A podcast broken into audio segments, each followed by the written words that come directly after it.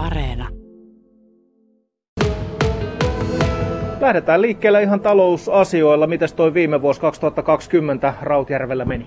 No viime vuosihan meni periaatteessa aika, oikein hyvin, eli, eli me oltiin budjetoitu miljoona 200 000 alijäämää. Se kyllä toteutui, mutta se, me samalla, siihen rahaan mahtui sitten yli 900 000 eksoten näitä palkkasaatavia maksuja, eli ihan hyvin meni.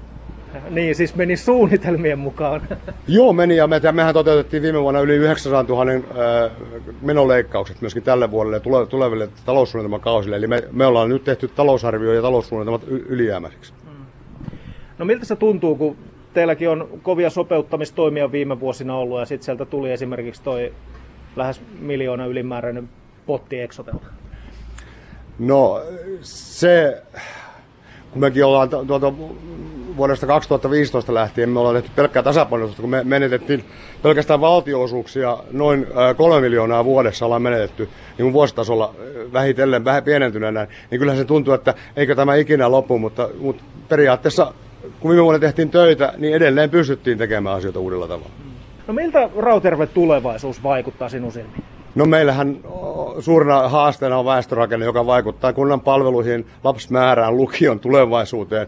Pahintahan siinä on se, että, että jos väestöennuste toteutuu, niin meidän työvoima putoaa, putoaa kolmanneksella seuraavan kymmenen vuoden aikana. Eli se elinvoiman vaje, jos siihen voidaan puuttua, niin on todella suuri. No lukiossa aloitti viime syksynä kolme opiskelijaa ainoastaan ja nyt on sitten puhuttu, että pitäisikö lukion erikoistua johonkin ää, tiettyyn alaan. Riittäisikö sekään pitämään lukiota hengissä täällä? No, jos me ei saada muuttovoittoa, jatkuvaa muuttovoittoa tulevina vuosina, me ollaan lähdetty siitä, että me saadaan 25 henkilöä muuttovoittoa joka vuosi, se voisi periaatteessa tuoda vähitellen sinne. Mutta kyllä se tosiasia on, että meidän lukio selviytyäkseen tarvitsee opiskelijoita kunnan ulkopuolelta. Rautjärvi on Etelä-Karjalan kunnista ehkä potentiaalisin tällaisille yhdistymiskeskusteluille jonkun muun kunnan kanssa, niin miten tällaiset yhdistymispuheet näyttäytyy seuraavina vuosina kunnanjohtajan silmiin? No joo, Rautjärvi on aina ollut avoimin silmin katsonut näitä Haimaan kaupunkikeskustelusta lähtien. Me ollaan aina oltu periaatteessa valmiita keskusteluun, mutta ollaan lähdetty siitä, että mitään semmoisia pieniä muutoksia tehdään, että kyllä me ollaan suunnautunut siihen, että, että sitten tällä koko pohjoisalueella pitää tehdä y- koko y- yhtenäinen järjestelmä, ja, ja semmoiseen keskusteluun ei tällä hetkellä näytä olevan niin mahdollisuuksia, että yks, yksittäisten kuntien kanssa me ei kannata ruveta keskustelemaan. Te olette niin kuin yhdistymispuheissa ollut oikeastaan vähän tuohon etelän suuntaan, eli Imatra ja Ruokolahti akselille, mutta teillä on kuitenkin sitten yhteistyötä pohjoisessa Parikkalan kanssa aika paljon.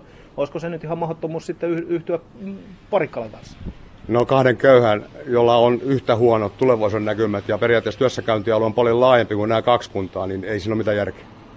Rauterve kunnanjohtaja Harri Anttila, minkälaisia investointeja näyttäisi tällä hetkellä olevan tulevien vuosien kohdalla Rautervellä? Meillä oikeasti investointitarpeet on tosi vähäisiä, eli, eli me ollaan suurin osa investoinnista tehty. Ne on lähinnä tämmöistä äh, tähän palvelurakenteeseen po, niin kuin sopeutumista ja, ja periaatteessa tärkein haaste on meillä tuo asemanseudun koulukiinteistön niin kuin tulevaisuuden jatkokäyttöön, mutta sielläkin puhutaan vain semmoisesta kokonaismäärästä noin miljoonan investoinnista seuraavan kolmen vuoden aikana.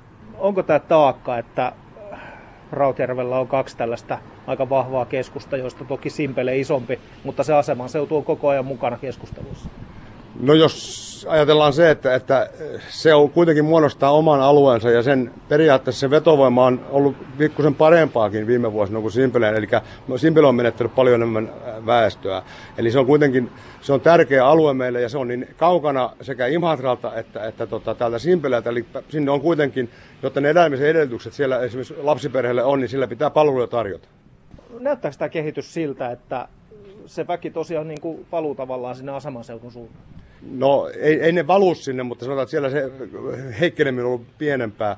Mutta se on ylläpitänyt kuitenkin tämmöistä muutto, sanotaan, että aktiivista muutto, muuttotoimintaa, eli siinä on muuttanut myöskin ihmisiä. Ja se vastaava niin kuin, muuton positiivisuus pitäisi saada myöskin tänne Simpilelle, jotta me tämä, tämä niin kuin, tulevaisuus saataisiin toteutettua niin kuin on strategiassa todettu. No tuossa väestön kehityksestä puhuitkin ja sen haasteista tulevillekin vuosille teillähän Rautjärvellä kuitenkin ideoita ainakin on ollut, muun muassa maahanmuuttajia, niin, niin kuin sitten ihan pakolaisia kuin lukiolaisiakin. Mikä tällä hetkellä näiden kanssa on tilanne? No meillä nyt näyttää se, että, että meillä kuitenkin sisäänpäin muuttaa jo pelkästään suomalaisia enemmän kuin muuttaa pois. Ja sen lisäksi meillä tosiaan ajatus on se, että me myös otetaan vastaan, koska näitä sekä lukiolaisia että, että tota, pakolaisia, jotta me saadaan tehokkaaseen käyttöön tämä meidän palvelun rakenne ja saadaan periaatteessa pidettyä yllä näitä palveluja. Toinen asia, mikä meillä on tärkeää niin palvelujen ja palvelujen saavuttavuuden ylläpidossa on se, että meidän pitää digitalisoida tämä paikkakunta ihan kunnolla, ihan asukkaita myöden, jotta, jotta tota, me voidaan olla samalla viivalla muiden kanssa. Ja sitä kautta me myöskin kehitytään, kehitytään niin kuin sillä tavalla, että me ollaan houkuttelevia ja tulevaisuudessa. Ollaan kuitenkin nykyajassa kiinni. Toinen asia on meillä se, että me satsataan kuitenkin matkailu aika paljon Hiitolanjoen ja sotahistorian kautta. Niin yksi tärkein asia on meillä, mitä, mikä meillä on, niin on, on rautatieyhteyksien säilyttäminen. Eli Simpele asema on meidän hubi, joka tuottaa meille tulevaisuudessa myöskin mark euroja. Puhutaan kohta Hiitolajoista vielä, mutta pakolaisista sen verran kysyn, että teillä oli, oliko neljä, viisi vuotta sitten myös, tuli pakolaisia kuntaa ja niin edelleen, mutta ymmärtääkseni heistä ei juurikaan ketään tänne jäänyt. Onko tämä niinku pakolaisten kuntaan hankkiminen, niin onko se sitten kuitenkin vain niinku sellainen vuoden kahden projekti? No nyt, nehän oli turvapaikanhakijoita ja ne tuli ihan erillä motiivilla tänne. Me nyt on tulossa kiintiöpakolaisia, joille rakennetaan omalla tavallaan sitä elämää ihan toisella tavalla tänne näin. Eli, eli kyllä meillä on niin kuin sekä ely että Exoten kanssa ollaan niin kuin käyty läpi se, että ne palvelut tulla, annetaan täällä ja, ja viedään sitä asiaa niin, että tänne pystytään oikeasti kotiutumaan tänne eikä tarvitse hakea muualta kotipaikkaa. Rautjärven kunnanjohtaja Harri Anttila, luonnon ja Hiitolajoen mainitsitkin, mutta miten se luonto ja Hiitolajoki saadaan sellaiseksi menestykseksi, että, että se tota, alkaa näkyä vaikka kunnan kassassa tai palveluissa? Siinä on niin kuin useampia asioita. Yksi asia on se, että me tarvitaan lisää yrittäjiä, jotka hyödyntää näitä meidän mahdollisuuksia. Eli se on se, meidän ehkä se suurin ongelma on se, että meillä uutta yrittäjyyttä ei synny näiden uusien mahdollisuuksien ympärille. Ja siihen me tullaan satsaamaan seuraavia vuosien tosi paljon. Toinen on sitten tämä saavutettavuus, eli, eli tänne pitää ihmisten päästä ja se junayhteys on meille elintärkeä. No, Ennakkoäänestys kuntavaaleissa alkaa ylihuomenna keskiviikkona.